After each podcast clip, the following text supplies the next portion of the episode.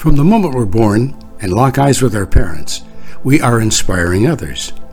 By showing up as a vessel of service, we not only help others, we help ourselves. Welcome to SOS Stories of Service, hosted by Teresa Carpenter, Hear from ordinary people from all walks of life who have transformed their communities by performing extraordinary work. Hello, everybody.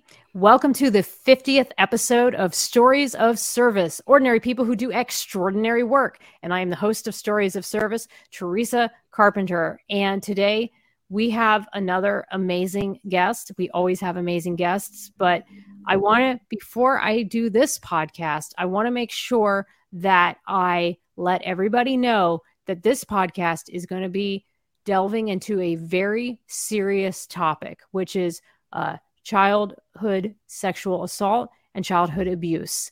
And I know that many of the people who watch my show have had adverse childhood experiences. And I want to give everybody an opportunity if this is a subject that is disturbing to some of the viewers, uh, please, uh, you know, you may want to wait to watch this, or you may decide that this is one of the ones that you may not be ready to watch. And I want to respect that and respect your boundaries when it comes to that. But I also feel this is an incredibly important mm-hmm. issue because what I find with trauma, no matter what the trauma is, whether that's workplace bullying or it's something that happened in your childhood, these issues will continue to come up over mm-hmm. and over and over again unless you take the opportunity to process that with somebody that you trust. So, with that, um, I'm going to introduce Gloria Masters and I'm going to read her bio. And then we're going to delve into her childhood. We're going to talk about her book that um, I have read on Angel's Wings. And we're going to get into how you can come out of those dark places and actually start to heal and have your voice heard for others to also heal. So, Gloria Masters is a survivor, author, and advocate for childhood sexual abuse survivors. She speaks from 16 years of lived experience and has managed to turn the final corner of healing into giving back. She does this by highlighting the issue of childhood sexual abuse to help others. She is just about to publish her second book, Flight Path to Healing, which is a guide for survivors. She provides untold resources on gloriamasters.com and runs the YouTube channel Handing the Shame Back, also available on major podcast outlets. Her focus is on hope, love, and joy, and she follows her angels wherever they lead her. And I want to give also a brief background on the book that I read. And I'm just going to do a scene setter, which she put on her website. It's June 1960, and in middle class suburban New Zealand, a child was born into sex slavery. For the first 16 years of her life, Gloria suffered horrendous sexual, physical, and psychological abuse at the hands of her father with no one to protect her. From the underworld of her father's pedophile ring to the groups he trafficked her to, she found an inner strength and a light that shone that shined so brightly that her mind was the only thing that could not be destroyed. Experience through the eyes of a child on Angel's Wings will forever highlight the way we deal with childhood abuse, shining a light on this darkness and challenging us not to assume that every child is safe. One voice speaking out is all it takes to save a life. Welcome, Gloria. Thank you. Beautiful introduction. Thank you. Thank you. I appreciate that. So, first off, I just want to start off with um, you obviously have an accent to a lot of my American uh, viewers. So, so, let's just start with where are you from and, and where you were born and a little bit about uh, that area. So, kia ora te whanau. Um, welcome, family. Um, I'm from New Zealand, uh, born and bred and uh, we are a small a small country, just over five million people in um, in the South Pacific. So it's my pleasure to be here. I was born and raised in Auckland, New Zealand, and have lived there ever since. Okay, and tell me a little bit. Uh, just let's let's just start off with. Um, with your childhood and sort of where things went the way that they did like how did how did all the things that you wrote about in the book and the message that you share how did all that uh, start So I was born into a family um, that, that were child sex traffickers. I was born as a child sex slave and trained from a very young age. My grandmother, my father's mother, and one of his sisters were commissioned to teach me the art of seduction, uh, to learn how to cavort and use my body and and my um, personality to attract and seduce men. So I um, began the serious trafficking at the age of six out of my grandmother's front parlour and in through um, the Freemason groups that my father procured children for.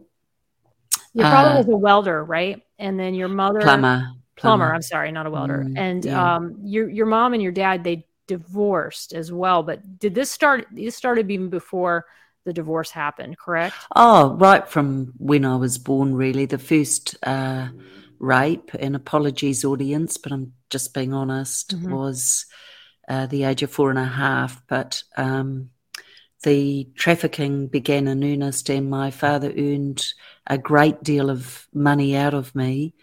Um, I was initially leased out to uh, extended family, and then he got me involved in the gangs. He would lease me to for their weekends and that Freemasons group um, who had satellites all across New Zealand and um, yeah, particular events were quite challenging. Uh, they're, uh, in my opinion, the biggest global pedophile ring in the world. Uh, so yeah, continuing today. Wow. So when you would and you would kind of go back and forth uh, once your parents got divorced. And I think what was really touched me about your story was that you had your your father's side here where all this horrible stuff was going on, but then you didn't get any respite when you got to go back to your mom and to your um, I want to say your sisters were still staying with your mom and your brother was with your father. And either either place that you were at, you really didn't have a safe home, did you? Well, I think where neglect and abandonment find a home, abuse is to be found, to be fair. Um, so, in my father's case, I was fit for purpose. Where at the age of 11, they decided to separate, and in their typical self absorbed or narcissistic fashion, lined us up, and we had to choose which parent to be with. Mm-hmm. Um, so my father bribed me and said if I stayed, he would buy buy me a horse. Well, that didn't happen. Um, but for the 18 months I was left in his care with my brother, um, was the single most horrendous time in my life. I'm very lucky to be alive, Teresa, and I can't I can't overstate that. Mm-hmm. Um, but yeah, my mother was a classic narcissist. Um, it was all about her.com. I was just a nuisance, really. And when I would go back at the every second weekend, she really couldn't be bothered. And I was just in the way. Mm-hmm. Mm. So, as you were growing up and in this environment, this is something that obviously became normal to you. Like this was not out of the ordinary. So you weren't going to go and tell anybody what was going on. Well, but- I yeah, I think what, what needs to be kept in mind is, um, and for your beautiful audience out there, there will be survivors listening. So hello to you, uh, welcome. The um, the thing is, we're conditioned to shut up.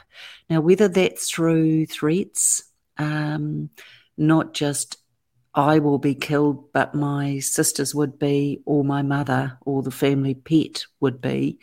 Um, or whether it's coercion, as in I only do this because I love you, what, whatever it is that that survivors get told. Mine was definitely more the violent ending the life of people that mattered to me. So mm-hmm. I wasn't going to speak because I could see what that man was capable of doing, Teresa, and in fact, it proved to me countless times how dangerous and frightening he was.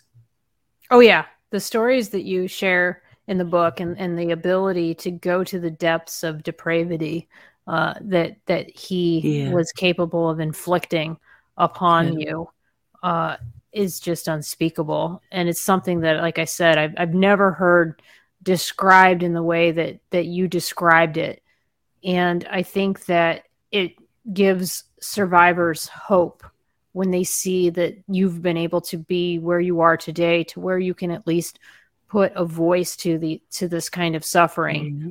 and yeah. i'm curious as you were moving through this day to day what kept your hope alive look it was it was varying things sometimes i didn't have any hope and they were the times when I tried to end my own life as a child, which seems really unusual, but it's true.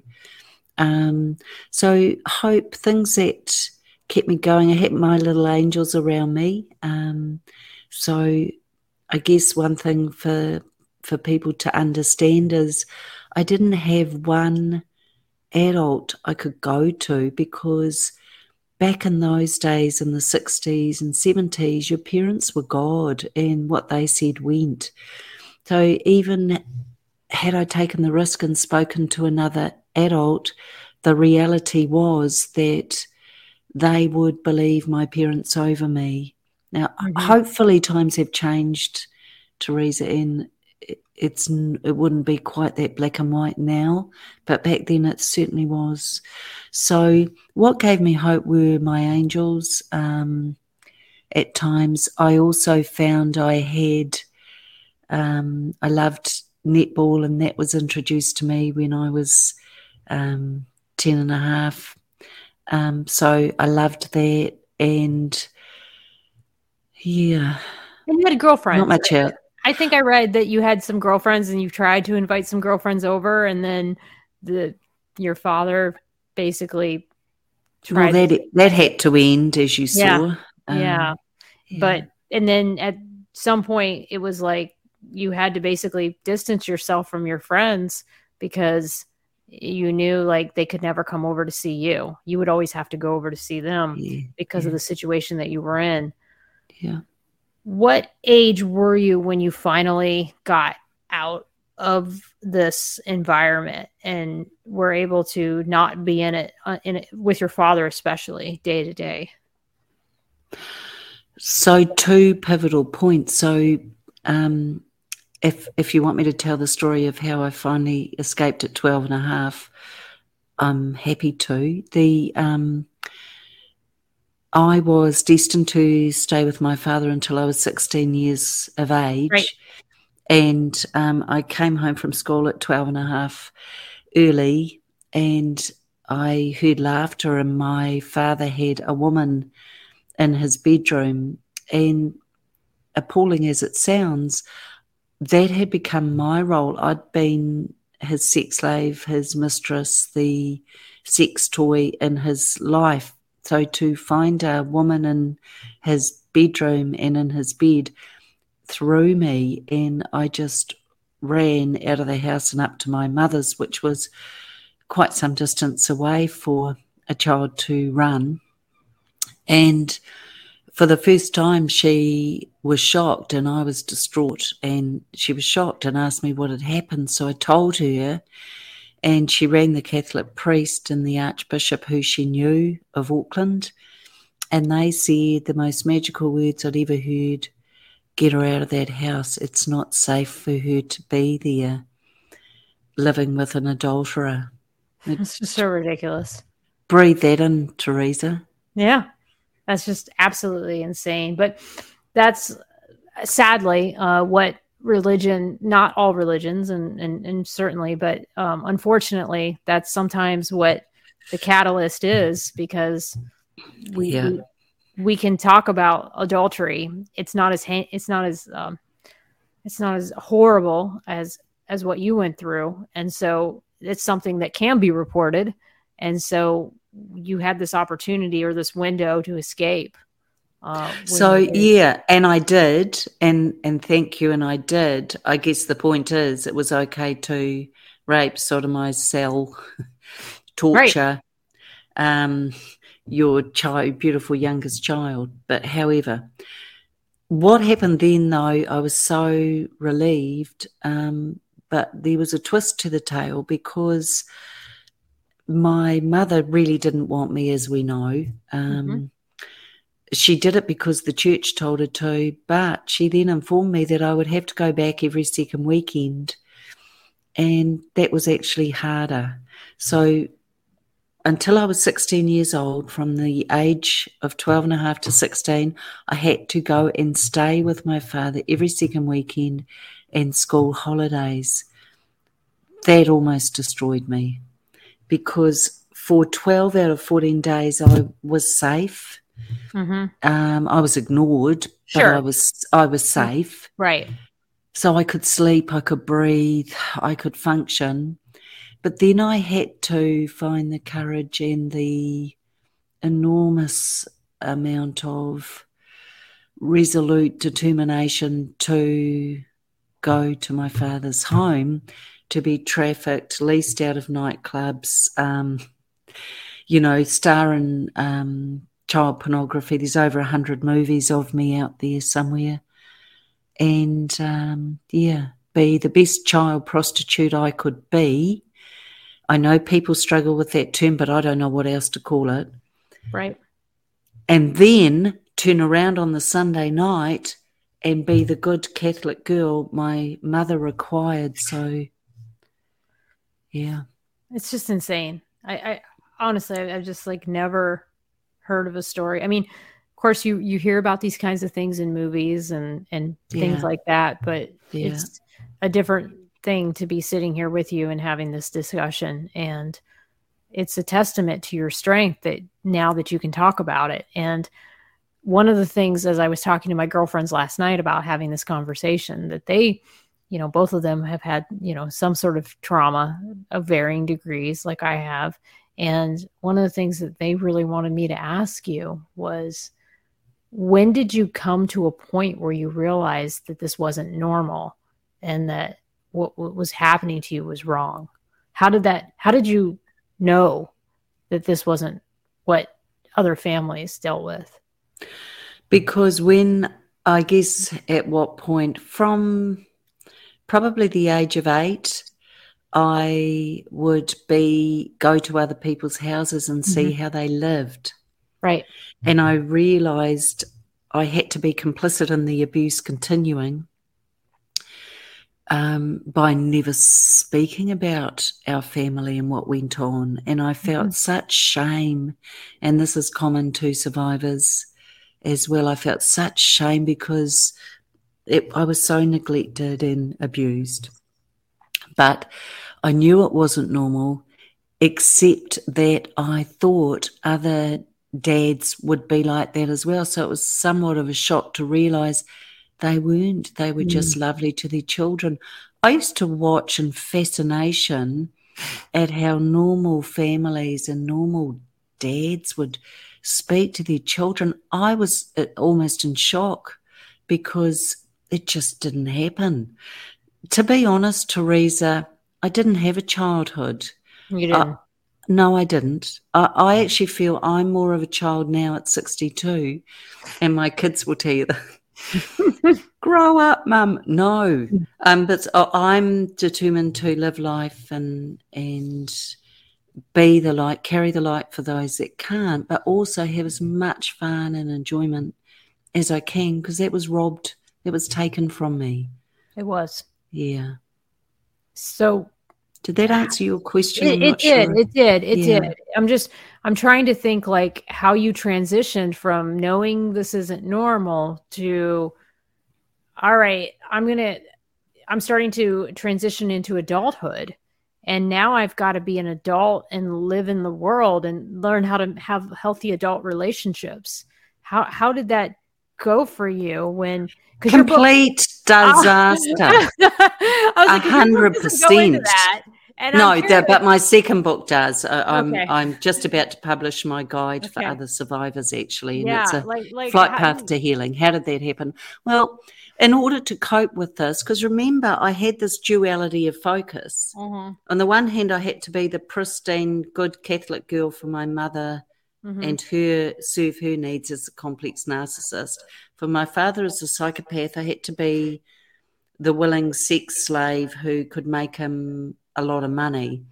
So, can you imagine that there was such a lack of integration psychologically for me? And so I developed what we call um, a false self. Now, that false self smiled through everything, laughed through everything. I was intelligent enough that I could convince people or win people over. Yep. So, what you saw was this mask in front of me. It wasn't me. Mm, And for survivors, what we do is we maladapt to cope, if that makes sense. It so does. For, for some of us, it's alcohol. For some of us, it's drugs. For some of us, it's eating. or For some, yeah, or se- whatever addiction.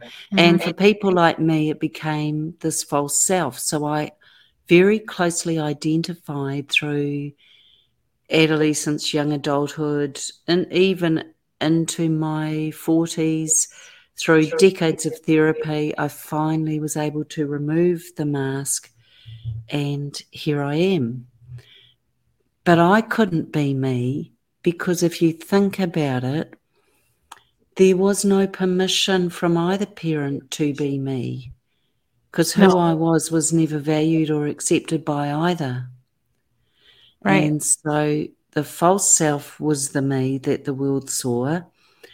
And I also do, as children do, developed a role within a family, and I became the carer because I quickly learned if I could, for instance, at my mother's offer to do something for her, which narcissists love. Do you want a cup of tea, mum?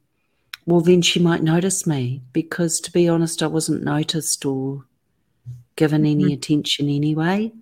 So that gave me, that was part of my survival actually. I was desperate for, please see me, please notice me. Mhm.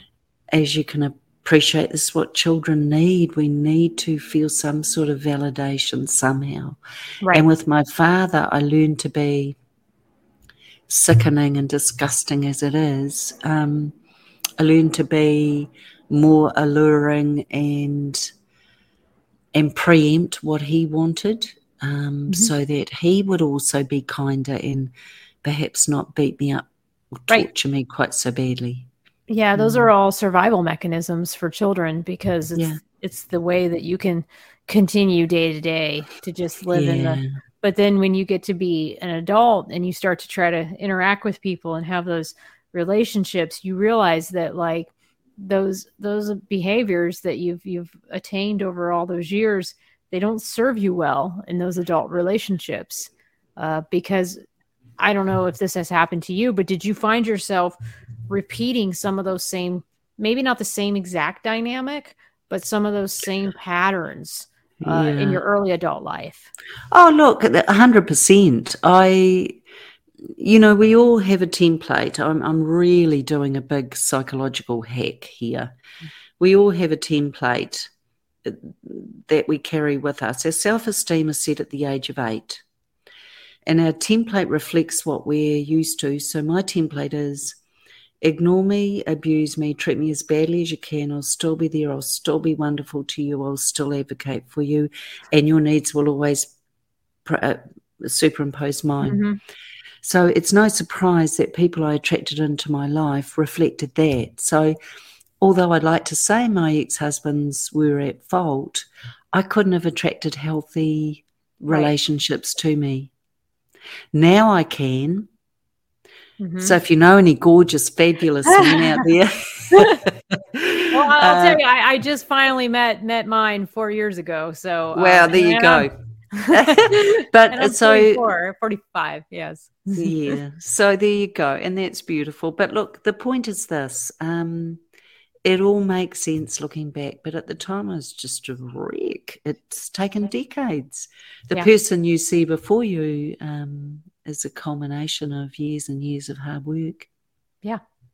And, and I think that what you give people, Gloria, is that hope is possible. And yes, sometimes that's that is what it takes for survivors and that's what it takes for people that have been through massive trauma and one of the things that you know my one of my biggest audiences is on linkedin and it's a very professional work type focused audience and one of the things that um, i don't think it's talked about enough especially in my circles which is military is mm. is the idea that this childhood trauma that i feel very many people have to varying degrees. And they bring that into the workplace and it manifests itself as bullying, as just this hyper aggressive competitiveness, some of these other uh, issues. I mean, I, I dealt with it overseas with, you know, just not being able to really connect with anyone and just feeling very lonely and isolated. Um, because we just truly don't have a lot of women leaders and i'm now at a very senior level and it's yeah. very hard um, to to find people that i can have healthy connections with and i think that if we don't get to the root of what this stuff comes from and where it comes from and then start to do different things or, or start to act differently with people and set boundaries then I don't think the behavior changes. I, I, mean, I don't think that the relationship changes. I think that you continue to attract these same people in your life. Look, I think so too. And I think uh, you and I've just connected on LinkedIn recently. I'm out there speaking very publicly, videos about this, ways to support survivors. Why? Because exactly what you've said, this is in the workplace. If we work on the theory and police in New Zealand report, one report they have is up to one in three adult adults, male and female, have experienced some form of child sexual abuse, right? Some form of, wow. Right. Okay. So, mm-hmm. of course, it's in our workplaces. So, the thing is, people like me are trying to take the lid off gently, but mm-hmm. clearly. Hey, this is how you treat survivors. Here's mm-hmm. a tip. Or step forward if you need help. Or, you know, we need to normalize these conversations. And I think Teresa, if we can start doing that and stop separating out um, and compartmentalizing mm-hmm. people. Mm-hmm. Yep. Oh my gosh, Gloria, you hit the nail on the head. Like, I feel like even mm. in the mm. military circles, we're so yeah. focused on PTSD and wartime trauma. And I, I think it's so much deeper than that. Yeah. I think that people respond to these horrible things that happen in, on the battlefield but they respond to them based on like the tools that they've been given growing up and we don't all come from the same place and and that was like i said in the my intro that was what inspired me to well i said it in the in the show notes that's what inspired me to start this podcast was because i i really felt that the path through healing is to go back into what has happened in your past and to come up with ways to act and treat others differently based on the things that has happened to you. And I think the thing that I'd love to know now is um, what has, when did you decide to start talking publicly? And how did your family react when you decided to start doing that? Okay, so is it okay if I just clarify a couple of points that you've raised because they're so important? Yes, absolutely. Um, okay, you mentioned feeling different. Can I say one of the most significant hallmarks of child sexual abuse for our survivors is feeling different. And when you think about it, that's that sense of isolation as well, because what's happening to us as children is not normal. And it shouldn't be seen as normal. So, how can we feel part of something or belong to something when our most crucial defining moments through childhood are about keeping us separate, keeping a secret, keeping us silence, and shame, then ensuring we never speak. So that's the first point. Mm-hmm. Yeah. I agree. The, the second is there's a little myth out there, and I think you'll like this, and survivors will too. The, the myth is that 70% of PTSD sufferers are war vets or Vietnam vets. Wrong. Over 70% of PTSD sufferers are people who have experienced childhood trauma, specifically child sexual abuse. But wait, there's more. The difference being we are not trained for this. Mm. We are not given a medal for this. We are not put on a platform. We are not applauded. We are not encouraged to That's step powerful. forward. Hmm. I want you to absorb that. And I hope your followers do too. I hope they do because I will tell you that everything I see on LinkedIn is, you know, wounded. Not to say, and, and it's not to take anything away from the people who have experienced horrible things on the battlefield, but I think that for the majority of us in the military, it wasn't a battlefield trauma scar that is what is plaguing the military. It's not something that happened in Iraq and Afghanistan. It is something that has happened in our upbringing and in the ways in which we dealt with stress and the ways in which we weren't trained to be resilient in the ways in which people interacted with us at a young age yeah so uh, look but can you not see the the huge difference here is war vets are allowed to have triggers, flashbacks, repressed yes. memories. Oh yes, it's it's and very aren't normalized. they amazing? And thank you oh, for yes. your service. And they get People benefits like me. Shut up, shut Yeah. up, and shut down. So Well- that's why voices are not heard across the world. Well, I can tell you, Gloria, if I had done this podcast about Mm. wounded vets and I had had a PTSD Afghanistan or Iraq person, I would have had a million more impressions. I would have had more shares and more likes. Yep. But because I decided to do it about childhood sexual trauma, everyone's like, ooh, ooh, trigger warning, ooh. People are so afraid. And, th- and then that tells me I'm onto something. That tells you me are. that there's something to this that nobody wants to handle. And the reason being is because it, it is going to rip off the band aid with people, it is going to force them to confront relationships that maybe they don't want to have to have to have a mm-hmm. Yeah, conversation with. And and I get it. And but if you don't acknowledge where it comes from and what the root issues are what will happen is mm-hmm. you will keep piling on other stressors in your life and other stressors will just re-trigger and re and, and just basically tear off that scab and you'll just kind of continue to have this open wound. And it happens to me all the time. I, I can tell you exactly when something has happened and i'll go oh shit. That just triggered something from my childhood. All right. That's something i still need to work through and i still got some work to do in that area and so that's why i think these conversations are so important gloria and that's why i'm so glad that you took the opportunity to come on the show and have this conversation because it's something people need to hear I look, I appreciate that, and I appreciate the vulnerability because, uh, you know, unless we start to get real and expose our underbelly, uh, people don't feel permission to do so. And um, the reality is, I'm no less of a person because of the horror I endured, and no one will think that. mm-hmm. But for survivors in our minds, we do. Why? Because it begins in silence. It, the secrecy is then ensured, and as adults, the shame is our shame always takes the gold. We shut down, we stop speaking, we stop trying to speak because of the shame. And um, I think that's really important. So, one question that you had asked me about this was when did I start talking? I first brought this to my family's attention in my 30s when the memories started coming through a million miles an hour. I was made to feel bad, wrong, shunned, disbelieved, a liar, evil, deluded, the black sheep, different, and shut up.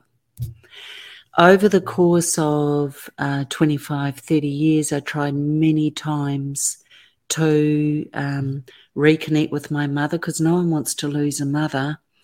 But in the end, it finally hit me that I was never going to be accepted. She she wanted me happy to have a relationship with me if I shut off that part of myself that was the truth. And to be honest, guys, I couldn't keep doing it. I couldn't keep. In the end, I had to choose me, but it was painful and sad. And that freed me then to begin to write the book, which is what you read, and to expose this truth. Um, but to this day, I don't have a relationship. I wish her well, but sure. I can't. I cannot be in a relationship with people who see me as all the ten things I just listed. And FYI, for our beautiful survivors who may be listening but may not have found the courage as yet to share, um, you, those labels are well known to you as well. Oh, so God, that, yeah. yeah. So, yeah, yeah, I guess. So, yeah, not a good reaction. Gloria, shut up, shut down. Mm-hmm. You've always been the troublemaker. You know, call it what you will, but I'm proud of who I am. And I found and, the and courage. Absolutely. And you have to do what is right for you and speak yeah. your truth. Yeah. And I think that the good that you're doing by giving these issues a voice and a face is so powerful. I mean, Brene Brown talks about vulnerability, but she doesn't talk she about her past no. or her mom and dad or her brothers or her upbringing. And and it's like uh, you know and maybe she had this wonderful upbringing. I'm not putting her down in any way shape or form. No. But i think that like this is like a varsity level of vulnerability and sharing that you have to be ready for. And not everybody is comfortable not only listening to a conversation about this but but but even you know higher level and, and you know sharing but i think that so just on Brene Brown, because I just want to say I've tried several times to reach out. I've asked to be on her show. no interest. Oh God. So and yeah, and it's unfortunate because I almost think that, and again, I do really? not want to. I'm not criticizing no. her, no, no. Brene Brown fans. I know there's a lot yeah. of people that love her, but I almost feel like it's sort of this demonstrative vulnerability that I see out there on social media.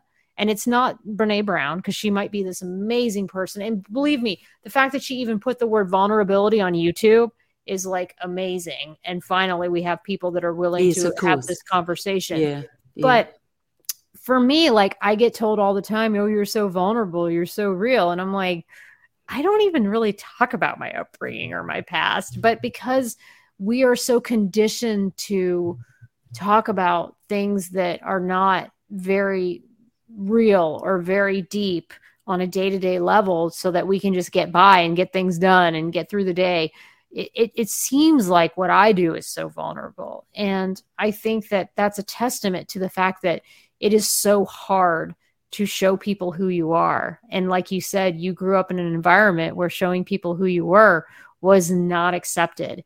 And no. you had to go a lot of years to take that mask off and to show people who you were. And then once you did through that therapy, you are now taking that message forward to help others, and I applaud you for doing so.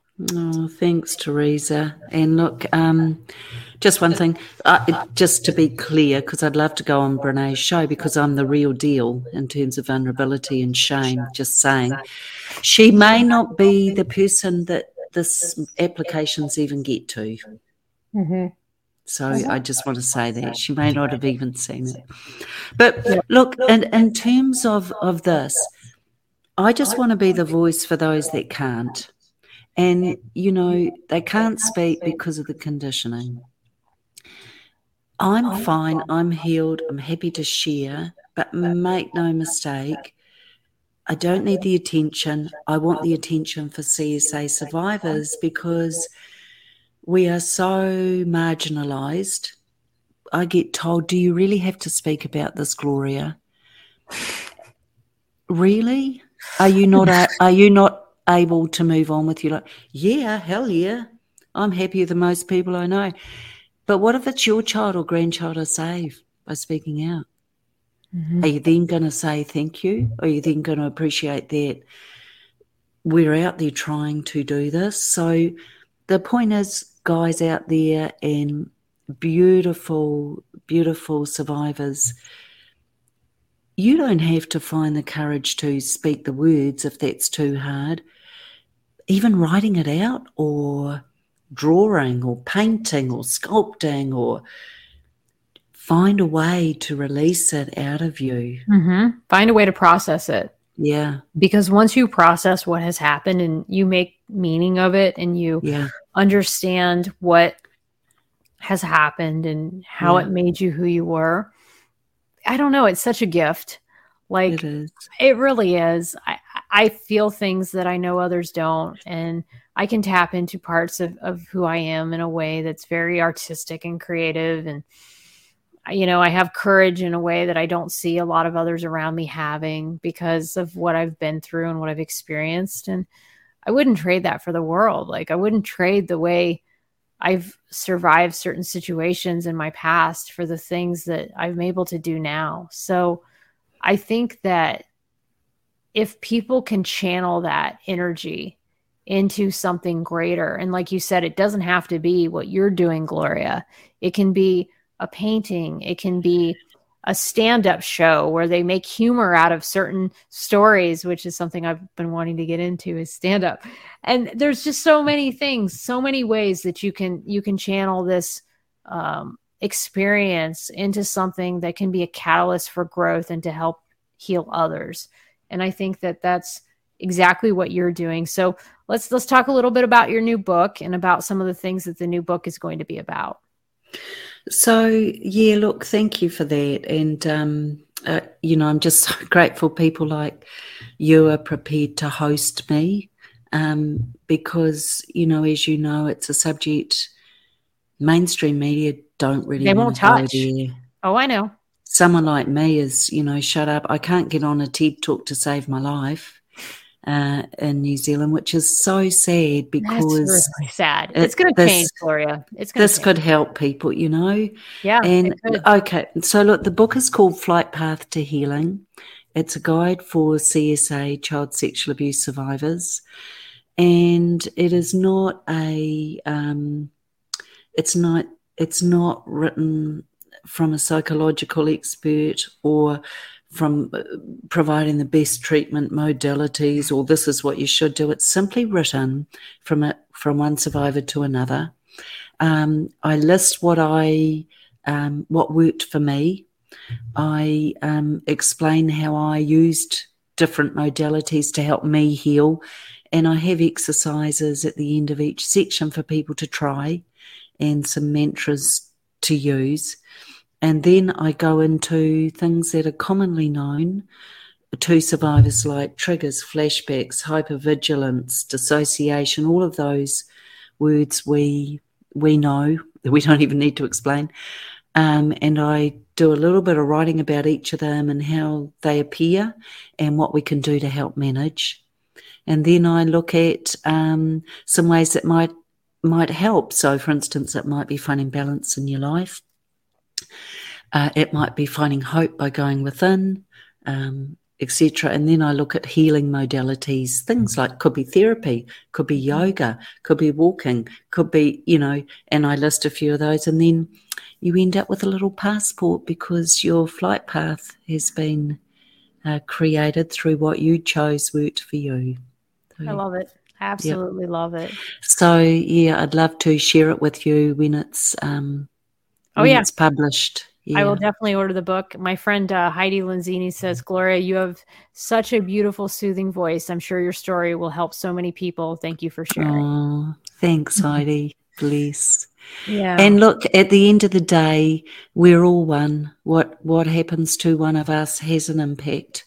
And um, my wish is that people on LinkedIn would would stop seeing LinkedIn as as just workplace, because to me, workplace is made up of people.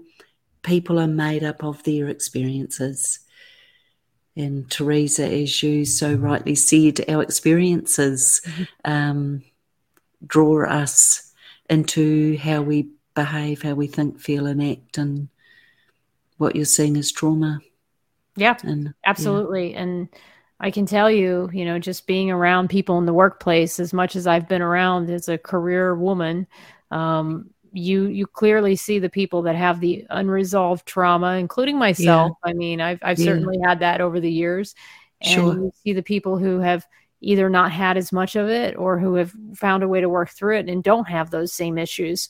And I think that's what kept me strong throughout my journey was I would see the people who really had supportive social networks and good like you said when you went over to your friends houses and you saw that their fathers weren't like your father I, have seen the same thing in workplaces and in marriages. I would see marriages that were healthy and didn't have the same things that i was doing with men. And i was like wow like you don't have a you have the strong alpha confident male that doesn't act like this whoa, how do I get one of those? you know, like they exist and they're not yeah. assholes and they're not jerks. How does that happen?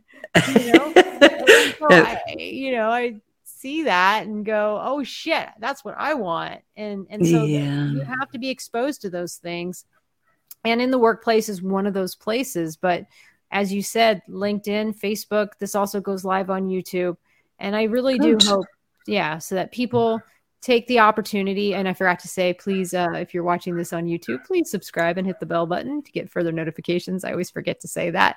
But um you know I, I think that these are just such important conversations and they really get at the root of of what is is really going on with people and and ways in which we can help others. So um, I want to give you the last word to at least uh, say anything that I haven't already covered or haven't already asked you about as we're winding down at the end of this conversation. Sure.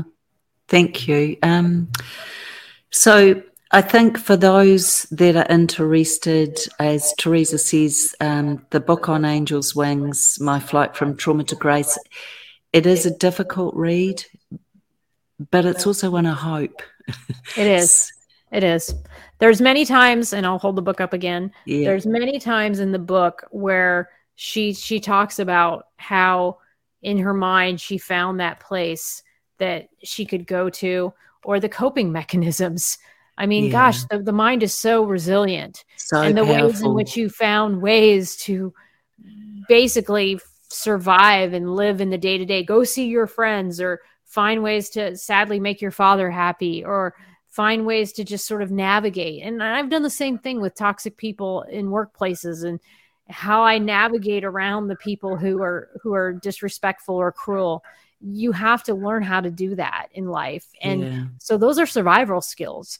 And and and you learn those at a very young age yeah. how to survive in a very very very toxic environment. Well, and I'm very grateful to have come through and I think that's that's something for the audience too the power lies within. And I think always trust your instinct because you definitely have the answer within. And it's it's so powerful and we often dismiss that. So you, you're never alone. There's people like me, there's Teresa out there.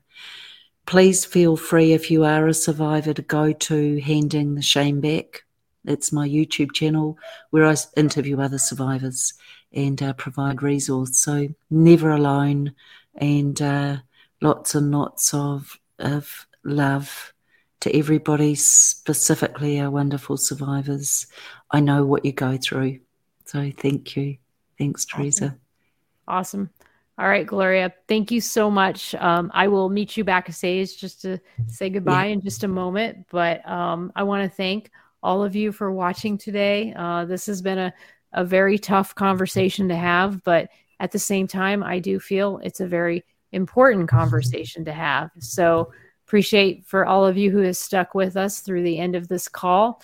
Uh, next week, I will have a couple, uh, two guests. Uh, I have two in one week, so that's always nice. And uh, you'll see the podcast promos in the next couple days. Don't want to say too much about it yet, as I'm still gathering some of the information. But thank you all for watching. Uh, I always appreciate my audience and the ones who support this show, and and uh, I've been going strong now for over a year, and plan to keep on going. So, thank you all. Have a wonderful evening, and enjoy the rest of your night. Bye bye now.